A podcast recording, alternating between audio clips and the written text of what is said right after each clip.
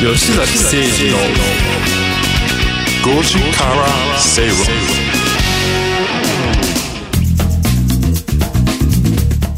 ラジオ日経吉崎誠二の5時から正論をお送りしています。この時間はカムカムインカムクラブのコーナーです。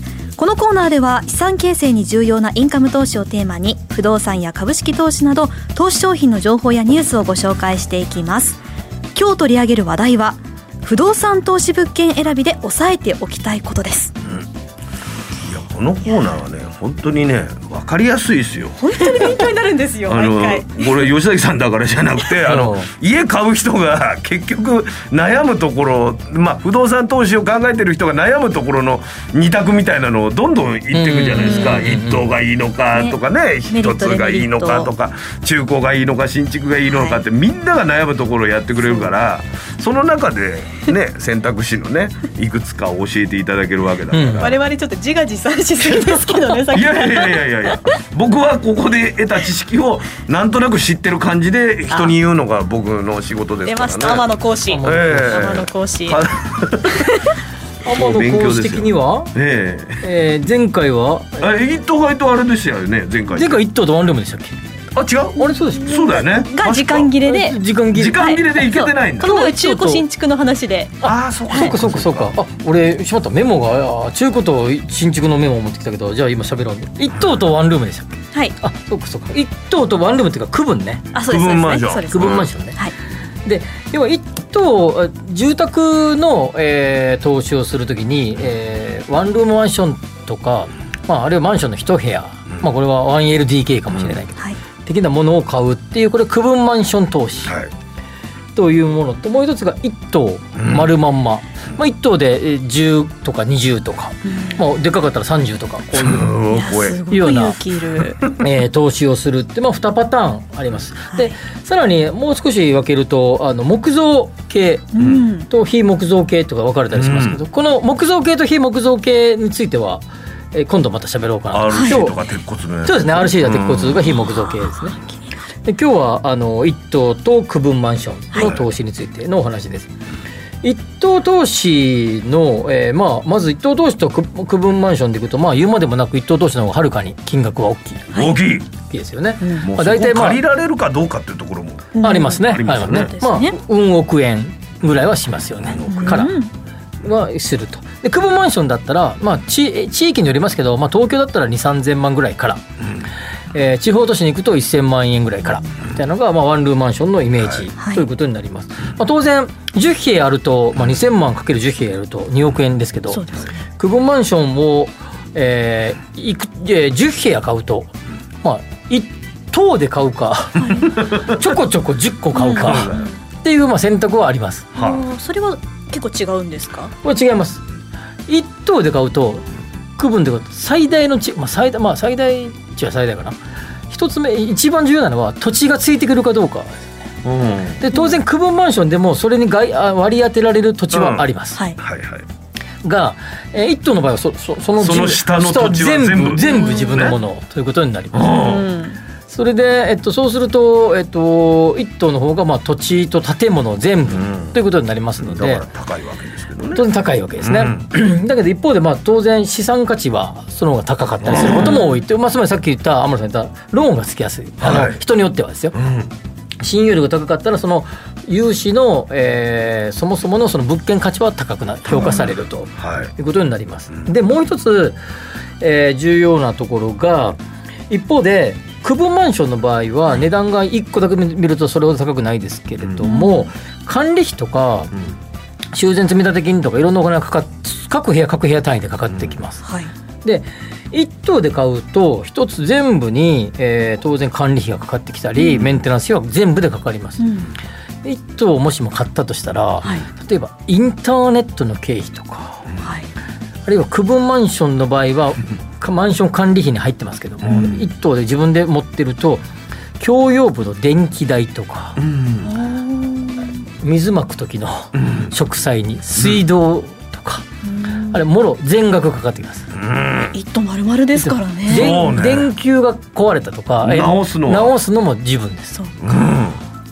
ということで、まあ、もちろんそれが管理費に含まれてるっちゃ含まれてるんですけど区分マンションの場合は、まあでもなんとなくこう丸ままドーンって感じがまあすると。まあ全部自己責任じゃないけどそんな感じしますね。そうですよね、うん。それ結構大きな違いかなというように思います。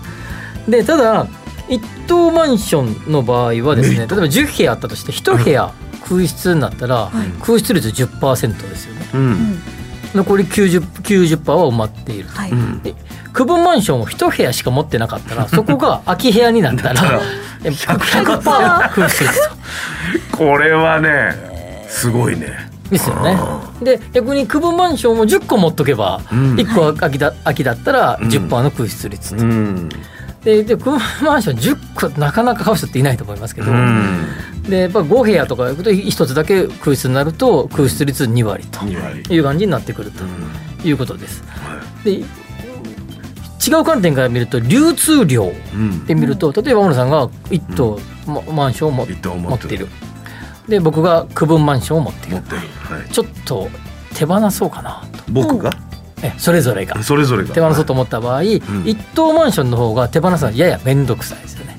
一一棟の方がまあ当然大買い手が大きいカーネが大きいから。動くから。あうん。まあ時と場合によりますけど、まあすごい空室率がなくてすごいいい感じになってたらうん。パンと売れるかもしれない。もんねそうそうですね売らないですよ ね。久保マンションの場合はまあなんか手離れがいいですよね。買いたい人もいっぱいいるし、やりたい人もいっぱいいますから、うん。まあ、手離れが良いというよいうなことがまあ一つ上で流通量は若干違いますよと、当然それぞれに対する手数料も当然違うのでまあ、1棟の方が、えーいろんなメリメリットはありますけど、まあ、かかるお金も結構かかるよということになりますね。はい。あとは、まあ、先ほど言った、まあ、比較的サラリーマンとか給与所得者の方々が、まあ、手を出しやすいのは区分マンションということなので、まずじゃあ取っかかりでちょっとやってみようかっていう時は区分マンションぐらいから始めた方のがいい感じはする。する。うん。たださっきあの今度喋りますけど、はい。木造の比較的小ぶりな一棟マンションがあったりとかします。うんうん。1億しないような、うん。これなんかちょうど間みたいな感じで、は1棟なんだけど小ぶり4個とか6個しかない、みたいな木造住宅とかは比較的その間なんで、あーいいとこ取り、まあいいちょちょっとしたいいとこ取り土地ももちろんもついてくるしはいそうそうそうあそう。いいとこ取りが勘があるということで、あまあ、そういうものなんかっていうのは比較的狙い目。うん。ということです、そういうの全国規模でやってた会社もありますよあそうそうそうそう。そ うまあ、だからなので、うん。えーそういう意味じゃあの先ほど言った、まあ、区分と一棟、まあ、どちらもメリットはありますし、まあうん。間を取ったような物件もあったりしますので、まあ、その辺はご個人の、うん。えー、とこれまでの借り入れとか信用余力とか、まあ、いろんなものを加味されて考えられたらいいんじゃないかなと思いますね。先週いらっしゃったゲストの方もう最初から一頭っておっしゃってそうですねはい、そういう方もいらっしゃいます？ね。それはあの非常に信用度の高いお仕事をされてている方てね。やっぱ融資が非常に大きかったんじゃないですか。はい。その場合だと本当にいい物件っていうふうにご自身が判断された場合だったら勝負をかけてもいいんじゃないいいんじゃないかってことですね。ね。まあ、たださっき言ったようにあのちょっとやっぱりまあまあ金額張るのでちょっとあの怖いっていう方もいらっしゃると思いますので、まあ8,000万とか1億円いくかいかないかぐらいのうん。一棟ものなんかがあれば、まあ、ちょっと若干場所を選ばなきゃいけませんけどん。新築物件でもありますから、まあ、そういうのも探されてもいいんじゃないかなっていう気がしますね。いやーだからね二択がいっぱいあんのよね、うん。そう。じゃあ決まったっつって新築にするか中古にするかもあるしさ、そう。ね。そうですねどうにするか。そうですねまあ、前回のゲストの方は、えー一棟だけど中古で中古でね。の場所はちょっとこ郊外でって言ってましたんで。そうですね。まあ、多分ね値段的に言うとそれぐらいの金額から入るのがまあ無難っちゃ無難で一あ。あ棟えーワンルーム一部屋だけだとやっぱやっぱちょっと本当に 節税効果もすごい少ないので。あまあ、取っかかり的に初めこんなもんかなってなれるのはいいですけど、それだけだったらかなりこう、うん。え？みたいな、うんみたいな。うんそんな売り上げにもならない、そんなになんか大きなメリットも感じられないと思う。ので、まあ、もしワンルームマンションやるんだったら、あ投資されるんだったら2棟あ2つ目3つ目4つ目ぐらいをうん。持っとかれてもいいかなって気がしますね。最初からちょっと一頭でチャレンジしたいという方にこうどこ気をつけた方がいいとか気をつけるポイントってあったんまあ、ですか、まず空室が出にくい物件をどう探すかうんということだと思いますね。これは駅から近いからだけで駅から近いとかいうこともあるんだけどそれだけじゃなくて、はいそれ以外にもやはり間取りが、えー飽きの来ないような、うん、使いやすいそうですね。使い。やすくて、まあ、飽きの来ないような物件であと築20年を超えてきたら極端にですね競争力が落ちてきますのでうん。築20年を超えても、えー成長しそうな町の物件を買うとかですね、まあ、さっき山野さん言った飽きのこないとかいう、あえー間取りになっているとか、えー室内がこうカラフルじゃないとかね。これ前回話 前々回一か目で時代が分かるようなね建物はダメダメだと滝が流れてないとか。感じられましたね。玄関にライオンがいない それそれでも使いやすい間取りってどどういう？例えばワンルームマンションなんかでいうと角が欠けてるやつとか三角形のやつとかあったりしますよ。すごい使いにくいですよ。家具置きにくい。家具入れにくそうなねあの風水的にもなんか言われるよね、三角形はね。例えばさこのスタジオこのスタジオとかさこうカクカクしてるじゃないですか、はいまあ、当然ここは、えーそういう、えー、石石の配置もこういう感じにしざるを得ない。ね、しざるを得ないので、うん。えーこう間取り自体もそうなってますけど、こういう物件を、えー賃貸物件でこういう人見えないですけど あの角なんかこんな周りから見られる物件やだけど。なんかこうなんかペンタンコペンタンコみたいなイメージでペンタンコみたいな。の格好の物件なんていうのはとても使いにくいですよね。帰り家具置きにくいですね。が借りるときに借りるかどうかっはい、ていうこともうも考えて比較的正方形や長方形に近いタイプの方がやっぱ使い勝手がいい、それをなんかあの豆腐のようにこうスパスパ切ってるタイプの方が使いやすいですよね。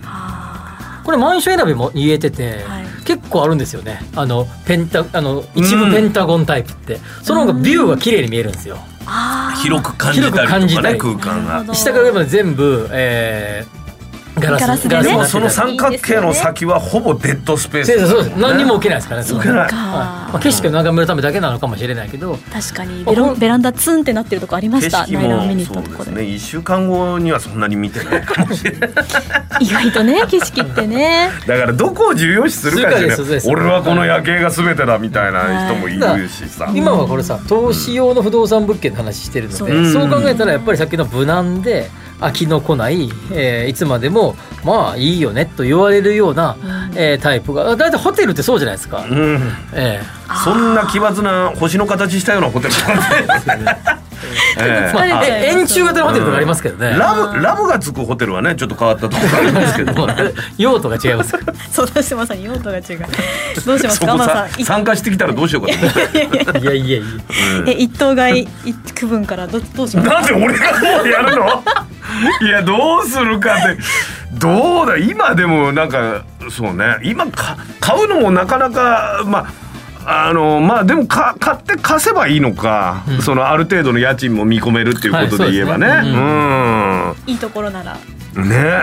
その一棟の価値が上がっていくっていうのも狙うっていうのもあるでしょ？それももちろんもちろんあります。はい、そその狙いやすい。キャピタルゲインをさ。はい、キャピタルゲイン。はい狙いやすいですね。だから久保マンションもまあ上がっていく可能性ももちろんありますので、まあ当然2010さっきのあのいさっき黒田家総裁賃も入って喋さそのもの自体の価値がばね上がってったらやっぱりそれはウハウハですかね。最あの中古マンションの実需用のマンションが上がってたと同じように、ん。えっとぶえ投資用のワンルームマンションの価格もずっと上がってましたから上がってますからね、上がってる今もね。はい。まあ、そういう意味じゃあのキャピタルゲインも狙いやすいんじゃないかなと思います。で今度、はいあの次以降で間取りさっきの無難なって話もありました。無難な。向きとか。その辺のお話を次回してみようかなと思います。なんじゃない？はいお願いします。